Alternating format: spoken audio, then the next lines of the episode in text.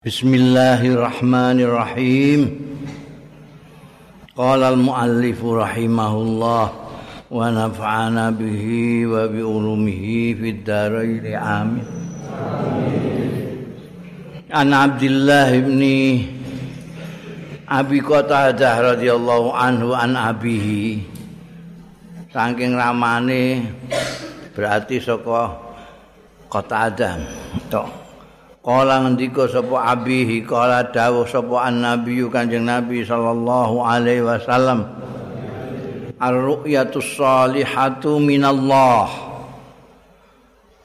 Utawi impen sing saleh sing apik iku minallah saing Gusti Allah.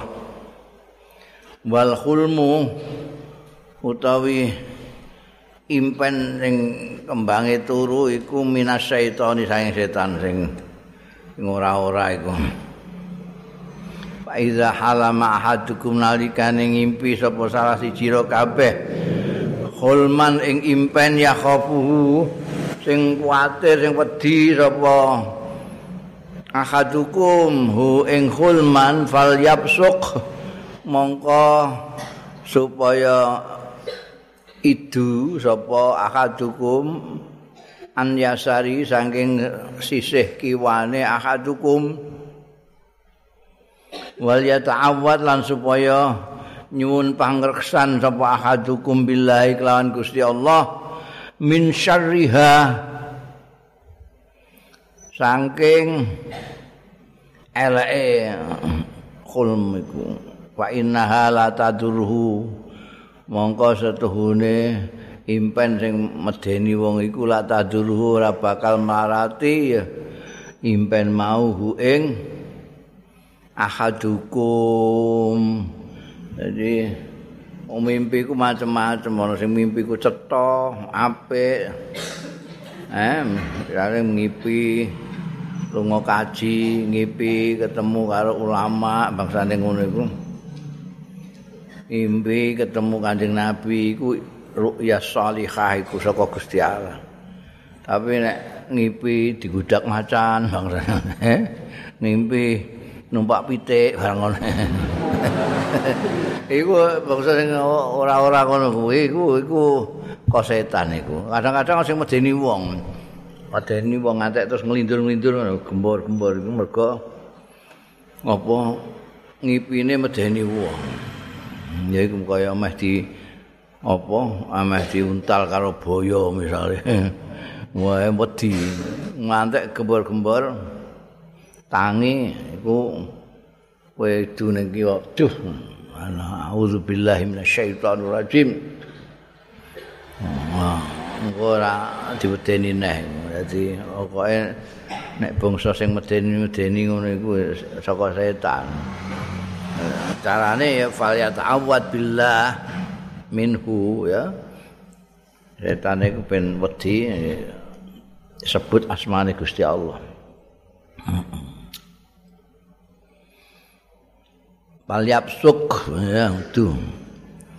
An Abi Hurairah ta saking sahabat Abi Hurairah radhiyallahu anhu anna Rasulullah setuhune Kanjeng Rasul sallallahu alaihi wa alihi wasallam Kala dawuh sapa Kanjeng Rasul sallallahu alaihi wa alihi wasallam Mangqala la ilaha illallah wahdahu la syarikalah lahul mulku walal hamdu wa huwa ala kulli syai'in qadir. Tanda kutip tutup nanti mulai la ilaha illallah dikai tanda kutip pembuka. Iku sing diwaca sapane wong sing maca iki kalimah la ilaha illallah ngantek tekan ala kulli syai'in qadir mau. La ilaha ora ana pangeran kang sinembah illallah ucap Gusti Allah wahdahu khalis wijine Allah. La syarika ora ana sekuton. Iku maujud lahu kedue Gusti Allah. Lahu iku kagungane Gusti Allah. Al mulku utahe kekuasaan kerajaan walahu lan iku kagungane Gusti Allah apa alhamdu sekae puji. Puji apa ae kagungane Gusti Allah? Kowe muji apa? Muji pakanan enak pakanan enak ya kok Gusti Allah. Eh kabeh kok Gusti Allah. Wa huwa utai Gusti Allah iku ala kulli syai'in ngatasé segala sesuatu ing ngatasé saben-saben suwiji ku qadirun maha kuwasa. Macane la ilaha illallah wahdahu la syarika lahul mulku wal hamdu wa huwa ala kulli syai'in qadir. Fi yaumin ing dalam sedina mi'ata marratin. Ambal kaping 100 100 ambalan sepundi nek maca niku? Nek wong sapane wong sekolah sing ngucap la ilaha illallah ngantek ala kulli syai'in qadir sedina ping 100 kanat mongko ana lahu kedue mangkola. Kanat ana iku lahu kedue mangkola. Wa adlu asri riqabin. Adlu ka adla ya kan mergo adru iku dadi anune kanat. Khobar iku lahu. Anat la ana lahu iku kedue man apa? Isime kana adlu asri riqabin abaikan harokat gaweane tukang cetak iku. Sepadan sepuluh budak. Padahal budak itu regane Masya Allah itu. Marang banget. Kue sedina maca La ilaha illallah ngantek ala kulli syai'in qadir mau ping 100 sedina iku padha karo merdekakno 10 budak. Masya Allah. Padahal saiki wis ora budak. Mergo di merdeka nembe wong-wong sing kepengin entuk ganjaran gedhe. Ganjarane gedhe merdeka budak itu. Karena membuat orang merdeka dari terbelenggu perbudakan. Iku kowe maca la ilaha illallah adahu la syarika lahul mulku wal hamdu wa huwa ala kulli syai'in qadir ping 100 dina. Sedina lho yaumin. Dadi artine iso mbok cicil bar sembayang pirang puluh rong puluh ngono. Sedina kan iso 100. Ora mau bernilai 10 budak memerdekakan 10 budak, tapi waku tibat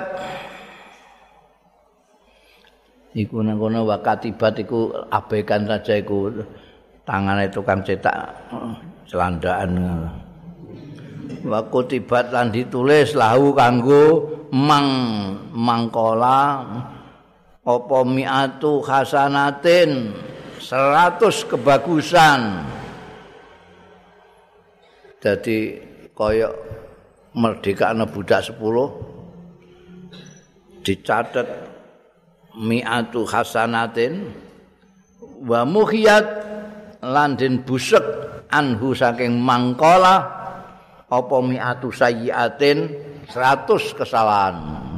Kowe duwe dosa 100 disetip nek kowe gelem maca iku mau. La ilaha illallah wahdahu la syarikalah. Sampai ala kulli syai'in qadir ping 100 din Bakanat lahu lan ana. Ya Wakanat ana ana apa wacanan mau kalimah la ilaha illallah wahdahu lahu kanggo man. Dadi ku khirzan tameng. Ameng apa? Sing njagani itu penjaga. Minas syaitani saking setan. Yaumahu dzalik ing dinane mangkala zalika mengkono-mengkono mau sing dienggo maca kowe maca 100 iku mau kowe padha karo merdekakne budak 10 ditulis apik 100 kesalahanmu 100 dibusek dibentengi saka setan pada hari itu. Hatta yumsi sehingga sore-sore ya mangkala ngantek dal sedina muput dijogo Enggak pernah ada setan yang bisa menggoda mendekati. Walam ya'ti ahadun lan ora nekani sapa ahadun wong suwiji bi afdhala mimma jaa. Kelawan sing luwih utama, luwih afdal mimma saking barang jaa kang nekani ya man kala bihi kelawan ma. Illa ahadun kejaba wong suwiji amila kang ngamal ya abid ahad aksar ingkang luwih akeh min zalika saing mengkono-mengkono 100 ambalan mau pendek kata kowe nek maca la ilaha illallah dahu la syarika lahul mulku wal hamdu wa ala kulli syai'in qadir ping 100 enggak ana sing iso madani wacanan amaliyah sing kaya iku Gak ono sing ngungkuli. Stop iku. Kecuali nek ana kancamu sing maca luwih akeh. Ora mok 100 di 200 dina iku. Terus dina 1000 ya kalah kowe. Tapi nek ora ya menangan dhewe kuwi. Top pokoknya. Lam yakti akadun bi afdal mimma ja'abi ila ahadun amila aksar min dalik. Lah nek ana sing maca iku punjul kok 100 baru itu lebih bagus tapi nek tidak gak ono jadi kan wacanan zikir itu pirang-pirang ono subhanallah subhanallah Allah akbar Allah akbar alhamdulillah alhamdulillah. Eh? Ono la haula wala quwata illa billah. Ini tope mulai. Maca la ilaha illallah wahdahu la syarikalah lahul mulku wal hamdu wa huwa ala kulli syai'in qadir. Kok mbok waca 100 sedina gak ono sing kecuali kalau ada orang yang mengamalkan itu lebih daripada 100 wa anhu lan saking sahabat Abi Hurairah aidan halimane radhiyallahu anhu anan nabiyya. Setuhune Kanjeng Nabi sallallahu alaihi wa alihi wasallam. Kala ngendika ya Kanjeng Nabi sallallahu alaihi wa alihi wasallam idza sami'tum tatkala ning krungu sira kabeh nek sami'tum iku krungu sira kabeh nek istamaktum ngrungokno sira kabeh ya. Nek sami'a krungu nek istama'a ngrungokno.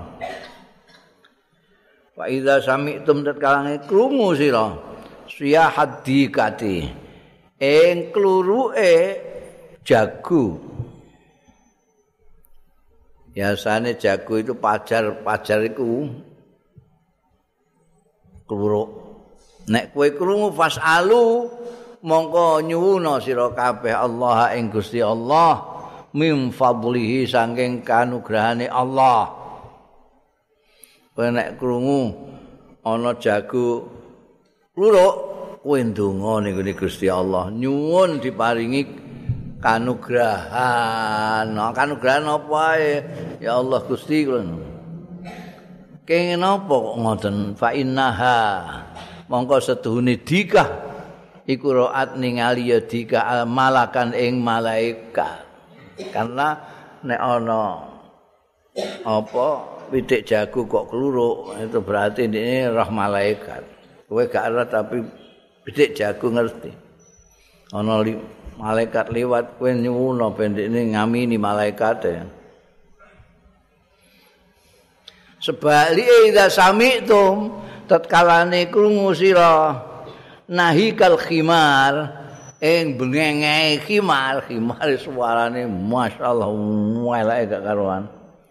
Iku nek ngrungokno kowe iku kene ngantekan kaya nedas ngono apa? Kaya apa? Bambu yang digosokkan itu ada ngilu nih nek krungu suarane ina angkara aswat rasautul khimar. Suara khimar melek. Kowe nek krungu fata awazu mongko nyuwuna pangreksan sira kabeh Allah billahi lan Gusti Allah minasyaitani saking setan.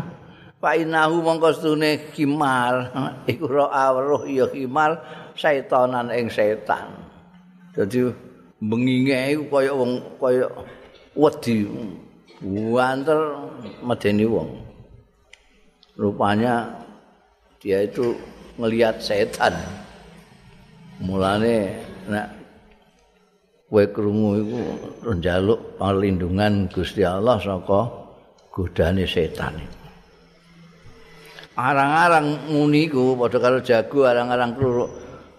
Kimar iku ya arang-arang benginge. Tapi nek benginge ora kabeh sing ngrungokno iku.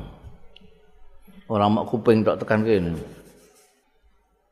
Bunda babud dawab al fawasik. Bab rumangkang-rumangkang sing jahat-jahat. Ana Aisyah ta saking Sayyidatina Aisyah radhiyallahu anha anin nabi saking Kanjeng Nabi sallallahu alaihi wasallam kala dawuh sapa Kanjeng Nabi sallallahu alaihi wasallam khamsun fawasiku ana lima kewan sing fawasiku sing jahat-jahat yuktana sing kena dipateni ya khamsun fil harami dalam tanah haram. Mata ini kewan itu prinsipnya asalnya tidak boleh. Nengguni tanah haram kue mata ini apa-apa gak boleh. Manuk doro, apa musang nengguni gak boleh. Tapi ada lima binatang ini boleh dibunuh. Karena dia termasuk fawasik. Termasuk binatang-binatang jahat. Apa saja lima itu? Al-fa'ratu. Tikus. tikus wal akrabu lan kalau jengking tonggeng wah itu berbahaya itu. Apalagi yang di padang pasir. Mematikan itu. Wal khudaya. Lan manuk elang itu sing pemakan pitik itu apa itu? Wal ghurab lan bidu. Ghurab. Wal kalbul akur lan? Anjing liar. Anjing kalbul akur anjing liar. Boleh dipateni. Lima ini. Tikus kalau jengking lang bidu terus anjing liar. Disebut fawasik disebut kanjeng Nabi Muhammad sallallahu alaihi wasallam sebagai fawasik eh nek manusa ana sing sing fasik binatang ya ana sing fasik ya. Tikus barang itu babu kalau hati kotril hirrah bab digedingine dimekrohake mateni hirah. Mateni kucing An Ibni Umar saking sahabat Abdullah bin Umar radhiyallahu anhuma. Anin Nabi saking Kanjeng Nabi sallallahu alaihi wasallam qala dawuh sapa Kanjeng Nabi sallallahu alaihi wasallam dakhalat imra'atun. Dakhalat melbu sapa imra'atun wong wedok melbu annara ing neraka. Fi hiratin sebab ing dalam perkarane kucing. Robatot ha naleni sapa imra'ah ing hirah? Falam tut imha mongko ora makani sapa imra'ah ing hirah. Walam tadakha lan ora ngumbarno ya imra'aha ing hirah takulu mangan ya hirah min khasasil ardi saking serangga tanah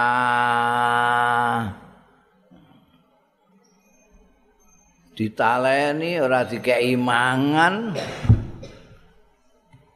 iku iso mlebu neraka masak. Jadi karohah ning kene iki ndak boleh. Oh, tidak sekedar makruh ya, mateni wong ngene sih. Wong wedok saing gregetene mbah piye? Eh? Ndasi wae dipangan kucing, kucinge terus cewekel ditowaleni, dicancang ora dikeki mangan. Mate. Ya mate gak dikeki mangan, gak dibiarkan mencari makan sendiri. Mati. Iku mlebu neraka, imra'ah masyaallah, dene wong. Enggak dirembuk wong wedoke iku sregep poso, sregep sembayang ta ora, pokoke dene mempunyai kelakuan kejam seperti itu dengan binatang itu sudah cukup membuat dia masuk neraka.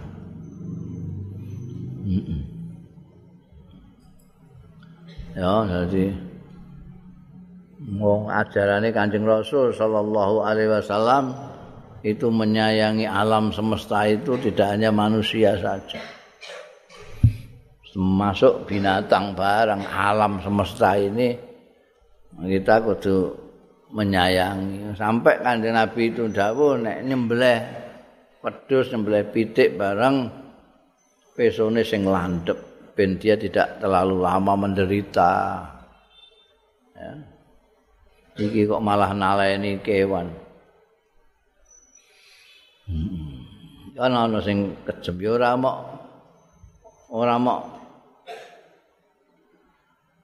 kucing tok. Ya kewan apa ae lah kewan peliharaan apa itu ngono asu barang mbok taleni terus gambar iku jenenge nyiksa. Gak oleh. Nek Nah itu termasuk fawasik. Dia karena merugikan atau membahayakan manusia itu baru boleh. Babun idza waqa'a dzubab fil ina. Bab ing dalem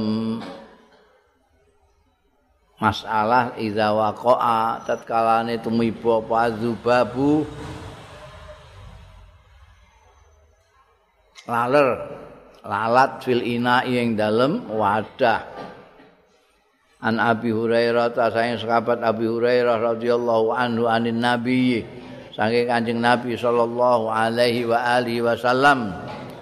Kala dawuh sapa Kanjeng Nabi sallallahu alaihi wa alihi wasallam Idza waqa'a dzubab tatkalane ceblok tumiba apa azubabu laler fi syarabi ahadikum ing dalem omben-ombeni ro salah siji ro kabeh kopimu apa tehmu mbok ombe dileboni laler.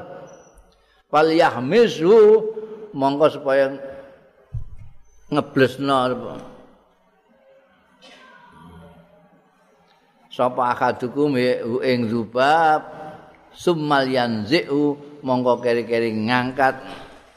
Sapa akadukum ing zubab Jadi nek jegur wedangmu kejeguran laler, jegurno sian lelepno terus jabut. Ana ya. Fa inna fi ihda janahi iki rahasiane. Fa inna fi ihda janahi mongko stune iku ing dalem salah sijine wiwi lorone zubab daan ana penyakit wal ukhra lan dalem liyane sifaan ana obat sing kiwa itu berbisa tapi sing tengen. Apa jenenge? Suwiwine sing tengen itu pen, penangkal menangkal. Jadi ini nyeblok nih kono blesno sisan. Biar bisanya ini bisa kena tangkal yang sayapnya yang sebelah kanan. Setelah baru diangkat dibuang. Ya. Ini kancing Nabi sing ngendika kowe kudu ngandel kowe, eh. Nek kowe isih gak gelem, eh, berarti saya meragukan dawuh Kanjeng Nabi. Eh.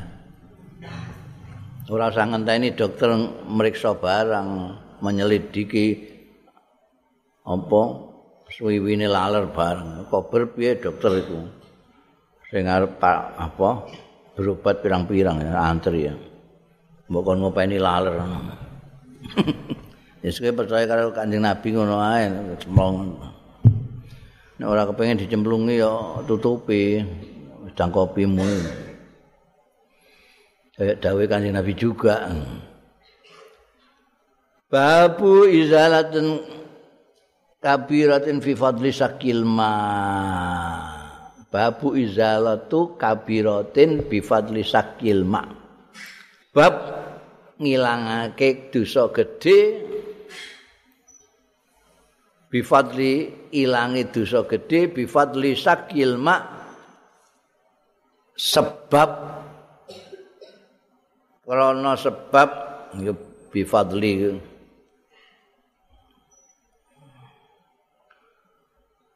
sebab keutamaan ngombe ni banyu menehi ngombe banyu ngombe ngombe ni banyu iku iso ndadekno dosa gedhe ilang. Niku. Wa anhu lan saking sahabat Abu Hurairah radhiyallahu anhu aidon anna Rasulullah satune Kanjeng Rasul sallallahu alaihi wasallam kala dawuh sapa Kanjeng Rasul hufira. Di ngapura li imraatin kedue wong wedok mumisatin sing dadi begenggek wong wedok begenggek pelacur. Marot sing lewat ya imrah mumisa bikalbin kelawan asu ala roksi rokiyen ana ing puncake uh, sumur. Yalhas melet-melet. Yo kalep saking ngoronge Kala ndika sapa sahabat Abu Hurairah, Kanjeng Nabi kana yak tuluhu, kada yak tuluhu meh meh yak tuluhu, mateni ing kalep apa al atasu ngorong. Saking ngoronge melet-melet meh mati saking ngoronge. Fanazaat mongko nyopot sapa imroah mumisah mau khaffaha ing khufe imra'ah. Khuf itu kayak kaos kaki tapi kok kulit alep. Jadi kalau musim dingin orang sana tidak kuat itu. Hmm, kaos itu nggak kuat. Kaosnya itu kaos kok kulit. Ini dipakai sebelum pakai sepatu. Jadi pakai khuf dulu, baru pakai sepatu. Kalau sangat dingin, wudhu wae kena mengusap khuf tak rasa dicopot. Kemurahane agama Islam itu. Ya. Iki khuf. Nek munggah ning ngene ning ngene masjid ya dinggo. Wong dekne gak pernah kena lemah kok. Mergo nek amene lemah sepatunan. Ini hanya seperti kaos kaki. Khuf itu. Yang ini gak ono, mergo daerah tropis kene panas ora karuan ngaku konoan bisa sumuran gue ning kono dingin sekali banyak yang pakai itu khuf lah wong wedok iki musah ini juga pakai itu. Dicopot mergo roh. Asu melet-melet saking ngoronge mau. Dicopot khufe. Fa'au sakat hubi khimariha. Mongko naleni sapa imro'ah mau ing khuf. Bihi mariha kelawan kudunge. Ya ning kudung iki nggo naleni khufe itu ben iso dinggo njikuk banyu untuk nolong si anjing ini. Panazaat mongko ngangkat sapa imro'ah lahu kanggo kalep? Minal ma'i saking banyu. Fahu fira mongko di ngapura pelaha. Imro'ah bidzalika sebab mengkono-mengkono pelakuannya tadi. Itu melas asih ya melas asih ini ekstrim sekali gambaran kemurahane Allah taala digambarkan secara ekstrim. Biasanya kalau muni begengge itu orang semua melecehkan. Meleceh gak ada orang yang tidak melecehkan begengge pelacur. Itu sampah masyarakat menganggap ngono. Tapi dan anjing itu biasanya digumisai wong wasu Iku ndudono nek saking elek. Jadi dari eleknya manusia dengan eleknya binatang dijadikan satu. Ono wong sing elek dianggap sampah masyarakat nulungi sing elek saka binatang sing gawe dienggo pisokan. Iso di ngapura. Dosane mbegenggek ya ono ya. Disetip kabeh. Oh itu menunjukkan apa ini ya? menunjukkan betapa kasih sayang itu menempati suatu martabat yang paling tinggi karena itu termasuk sifatnya Gusti Allah Ta'ala Ar-Rahman Ar-Rahim Man lam yarham lam yurham malah ono ngendikan orang kok tidak punya kasih sayang ya tidak dapat kasih sayang artinya tidak dapat kasih sayang dari Tuhan Siapa yang yang mempunyai kasih sayang disayangi oleh Allah. Sampai sayangnya Gusti Allah begenggek pun yang nulungi anjing asu di ngapura dosa. Dasar banget iki hadis iki. Ada ini ya. Itu adalah perjuangannya begenggek ini ingin menolong anjing tadi. nyopot nyopot khuf itu itu kalau tidak kepeksa lah bisa mengwudu aja boleh tidak dicopot toh. orang pakai khuf itu pasti di musim dingin musim panas nganggu khuf ya melonyot sikilmu malah jadi ini dingin-dingin ada asu ngorong dia berjuang untuk bagaimana caranya. Udunge dinggo naleni. Itu kan sak kangelan dhewe. Khuf kok ditaleni mek kudung untuk supaya dapat air. Dari sumur. Menunjukkan betapa pedulinya begengge ini kasih sayangnya begengge ini dengan ciptaannya Tuhan sing dielek-elek mbek manusa asu. Hmm. Oh nek cerita wong sembayang tahajud terus mlebu swarga, sembayang duha di ngapura anu iku akeh iku. Ustaz-ustaz sing ngomong ngono iki arang-arang. Dah satu iki ya dianggap sampah masyarakat nulungi binatang sing gawene digumisai wong. Iso nyebabno di ngapura dosa. Izalatu kabiratin bi fadli sakil ma. Babu khalqi Adam wa dzurriyyati salawatullah salamu alaihi. Bab penitaane Adam lan keturunane Adam shalawatullah wa salamu alaih. Diceritakno eh? Nyeritakno mula bukane ana manusa. Jadi dulu itu ada manusia yang tak punya bapak tak punya mbok ciptaan langsung Gusti Allah namanya Adam Wa an Abi Hurairah lan saya sahabat Abi Hurairah anna Rasulullah sallallahu alaihi wasallam. Kala dawuh ya Kanjeng Rasul khalaqallahu Adam alaihi salam. Nitahake sapa Allah Gusti Allah Adam ing Nabi Adam alaihi salatu wasalam wa tuluhu utawi dhuwure Nabi Adam iku situ nadhiraan suwidak dhira 60 hasta. Nek sak hasta itu kira-kira setengah meter. Berarti dhuwure 30 meter. Wah, sak kelopon. Masya Allah. Kok kowe kok kuntet ngono.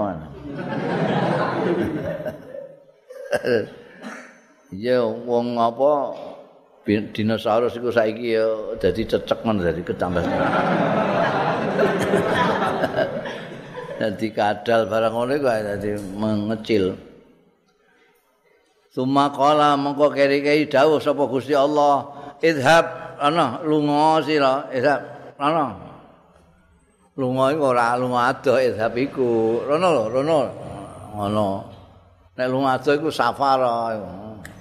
Hah? Safir iku lunga ado. Nek idhab rono. Rono teng pundi iku ngono. Fasalim ala ulaika. Rono. Pasalim mongko uluk salamo sira ala ulaika ing atase iku mereka-mereka itu sinten minal malaikate angking para malaikat kan gak ana wong durung enek wong sing ana sing ana ya Nabi Adam tok wong iku jadi ulaika ya mereka-mereka itu ya malaikat iku. Ya cek ana ayo marang ning malaikat salam ya uluk salam iku. Fastami mongko ngrungokno sira. Nek fasma krungu. Pastami ngrungokno sira. Ma ing barang yuhayyunaka sing memberikan penghormatan ya ulaika ka ing sira iku engko dadi tahiyatuka dadi tahiyatmu ucapan selamatmu penghormatanmu. Wa tahiyatu dzurriyyatika lan dadi ucapan selamate keturunanmu. Pakola mongko. Uluk salam sapa Nabi Adam Assalamualaikum uluk salam ning para malaikat. Assalamualaikum. Pakol mongko jawab sapa malaikat. Ulaika mau ya. Assalamu alayka wa rahmatullahi. Ya. Tai keselamatan muga tetep ing atase sampean sedaya. Dijawab karo malaikat. Tai keselamatan mugi dateng panjenengan. Wa rahmatullah lan ugi rahmate Gusti Allah. Fazaduhu mongko nambahi sapa ulaika malaikat mau nambahi ing salami rahmatullah ing rahmatullah. Dadi ora diuluk salami Nabi Adam assalamualaikum. Jawabe gak assalamu alayka tapi assalamu alayka ditambahi wa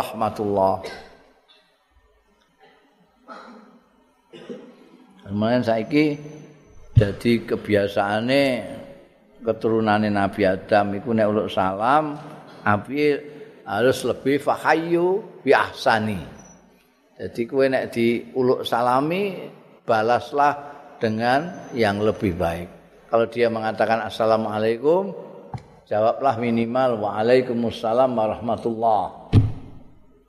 Nah ini assalamualaikum warahmatullah, jawablah assalamualaikum warahmatullahi wabarakatuh.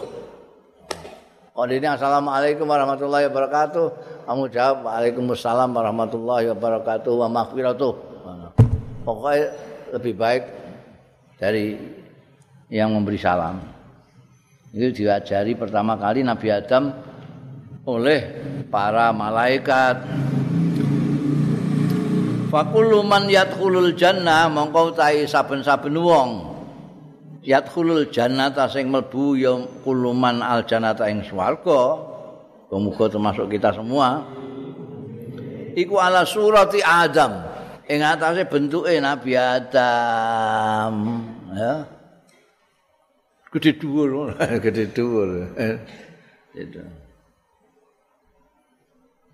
Falam yazal mongko ora gingsir-gingsir apa al khalqu manusa iki titahe iku yang kusu. Ya iki makhluk itu yang kusu. Terus menyusut katal an saiki sehingga saiki. Jadi tambah rene tambah mengecil. Saya telung puluh meter. Rono tekan Nabi tekan Nabi Nuh iku wis mudhun wis karek 20 meter. Mudhun neh sampai kaum Ad iku isih rada dhuwur tapi ya paling 5 meteran ngono ae. Eh, mundur mundur mundur. Antek saiki yo. Mau 2 meter paling dhuwur, gak ono wong Indonesia gak ono sing 2 meter. sak meter 50 sak meter 70-an ngono. Tambah suwe tambah mudun. Eh? Oh, mulai saiki digalakno gizi ku supaya iso balik neh kaya Nabi Adam. Iku tambah menyusut menyusut sampai sekarang ini. Wa anhu lan saking sahabat Abi Hurairah radhiyallahu anhu aidan halimane anna Rasulullah satuhune Kanjeng Rasul sallallahu alaihi wasallam. Qala dawuh sapa Kanjeng Rasul sallallahu alaihi wasallam inna awwala zumratin setuhune kawitane rombongan yadkhulunal jannata kang mlebu ya awwalu zumratin al jannata ing swarga iku ala suratil qamari ing atase bentuke rembulan Lailatul Badri ana ing wengi purnama. Yang pertama rombongan yang masuk surga itu buah bagaikan purnama semua mereka rombongan yang masuk itu. Jadi ketara wah orang pertama yang masuk surga itu ketok. Wajahnya itu terang benderang kayak purnama. Sumal lazina yalunahum. Mongko keri-keri wong-wong akeh yalunahum sing ngiring-ngiring ya lazina hum ing awalu zumratin. Ala asad di ing atase luweh nemen-nemene bintang durien kang mencorong ring gemelapan fisamai ing dalam langit apa nih idoatan penyinarannya. Jadi mau rembulan yang rombongan pertama, rombongan kedua itu bintang tapi bintang yang paling bersinar-sinar itu. Ini rombongan kedua. Laya bulun mereka ini orang-orang yang masuk surga ini orang ahli swarga ini laya buluna ora ana pipis-pipisan. Pipis ora tau. Gak ana uyuh. Walaya taghawatun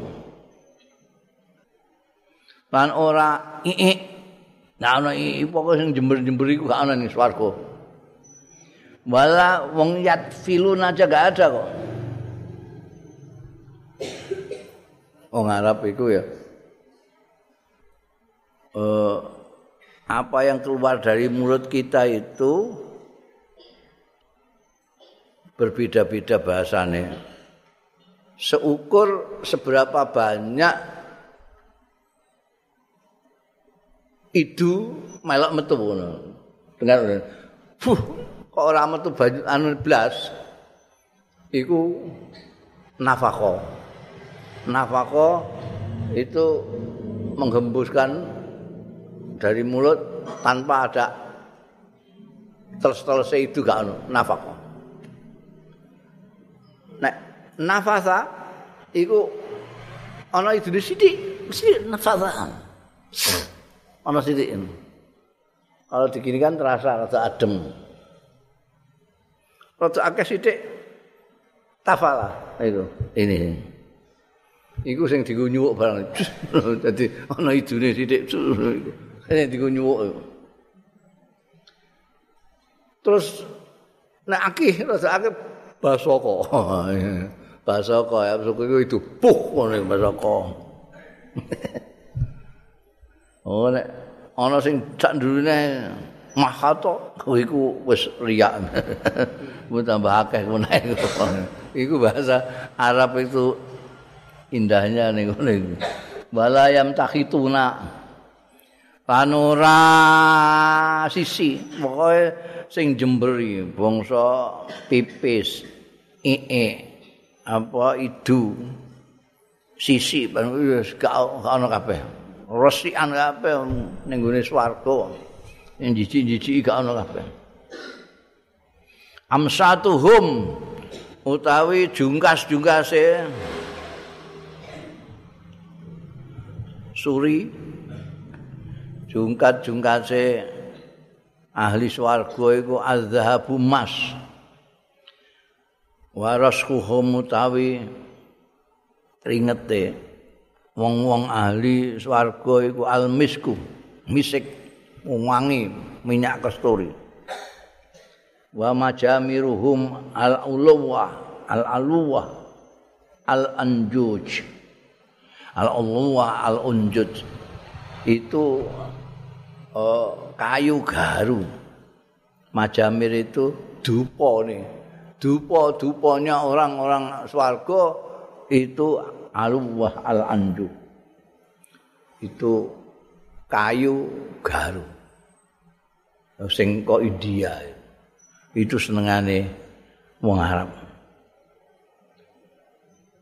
Aluwah al-anjuj iku udut tayyib.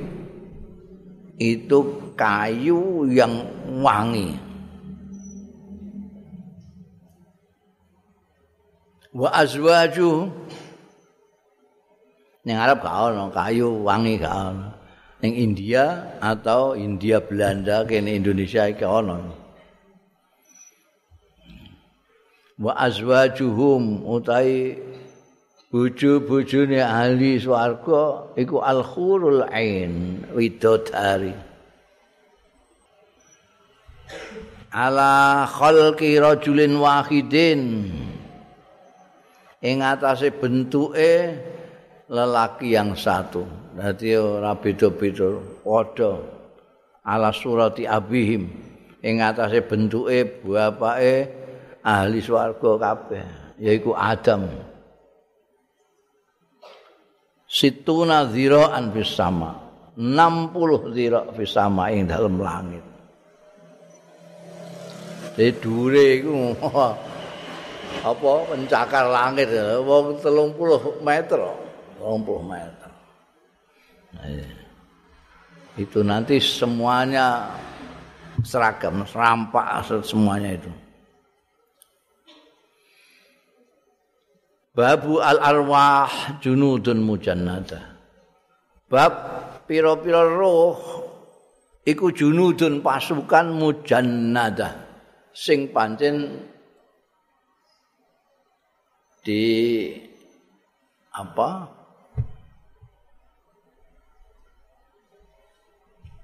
disiapkan untuk menjadi pasukan itu kan tertata. Kayak nih perang itu bukan kok pelancar pelancar ono sing mangkat di Wirono enggak mujannada jadikan satu makanya disebut pasukan. Kalau maju ya menurut komando panglimanya. Roh itu seperti itu. An Aisyah ta saking Sayyidatina Aisyah radhiyallahu anha qalat ngendika sapa Siti Aisyah sami tu mireng sapa ingsun an nabi ya ing Kanjeng Nabi sallallahu alaihi wasallam yaqulu ingkang dawuh sapa Kanjeng Nabi sallallahu alaihi wasallam al arwahu tai pira-pira roh iku junudun pasukan-pasukan mujannadatun kang di diapakno ngono iku mujannadatun di jadi pasukan disiapkan untuk maju perang. Itu mujannadat. Ono bahasane sing apik sih diapakno. Jadi mereka dikumpulkan dari satu tempat terus dipersiapkan untuk maju ini dibikin ono sak peleton, sak batalion sampai sak resimen ini untuk nyerbu karena dan ada yang diatur rapi junudun mujannadatun yang diatur rapi disiapkan untuk Fama ta'arafa minha mongko barang sing ta'arofa berkenalan minha saking arwah. Jun. Iktalafa. Mongko dadi lulut. Rukun. Yoma wa ma tanakara an barang sing tanakara sing ora ta'arofah ah, sing pangkling tanakara iku ora ora kenalan ning kono. Minha saking arwah ikhtalafa mongko pasulayan. Sulaya sitok ing ulan sitok jadi maksud itu kita ini sekarang sudah di alam ajsad, di alam jasad sekarang. Dulu sebelum di salam alam jasad ini ada yang namanya alam arwah. Di alam arwah itu kita sudah ada itu dayangnya ono sing ketemu kenalan ning dulu. Oh, Dan nanti yang di alam arwah itu kok kenalan baik-baik. Nanti nalika lahir ning alam jasad dilalah kesane Allah ya ketemu. Mulane jangan heran ana cah Papua kok kenal mbek wong Demak. eh? Demak desa Papuane ya desa. Ya. Itu dulu rohnya sudah ketemu. Ning kene kanca raket sampean wong sing lho. Itu karena di sananya itu di alam arwahnya sudah kenalan. Di sana ada baikan ya di sini baik. Lah kalau di sana enggak saling mengenal, nah tanah tidak saling mengenal, tidak saling mengenal, maka di alam asad ini yang dilalah. Sak kampung lo gak kenal. Sak kampung. Itu orang kenal belas. Ya podo-podo rembangnya gak kenal. Kadang-kadang podo letai gak kenal. Lah wong Papua kok kenal. Eh? Mergo ning alam arwah itu udah ketemu. Yang jauh ini ketemu jadi mendekat. Ya. Itu asik nek mbok pikir kok wong ana wong Amerika kok ora kawin mbek wong Amerika tapi kawin mbek wong Jakarta. Oh ning kono eh mbek wong Amerika dhewe gak ketemu tanakaro. Nggak saling mengenal ya. Eh, kenal mbak malah wong Indonesia. Ya. Oh, padha-padha wong Arabe gak kenal sama sekali. Kenalnya malah ambekan wong Jawa. Karena ini al arwah junudun mujannada. Eh, eh, babu majaa fi sayyidina Ibrahim Allah.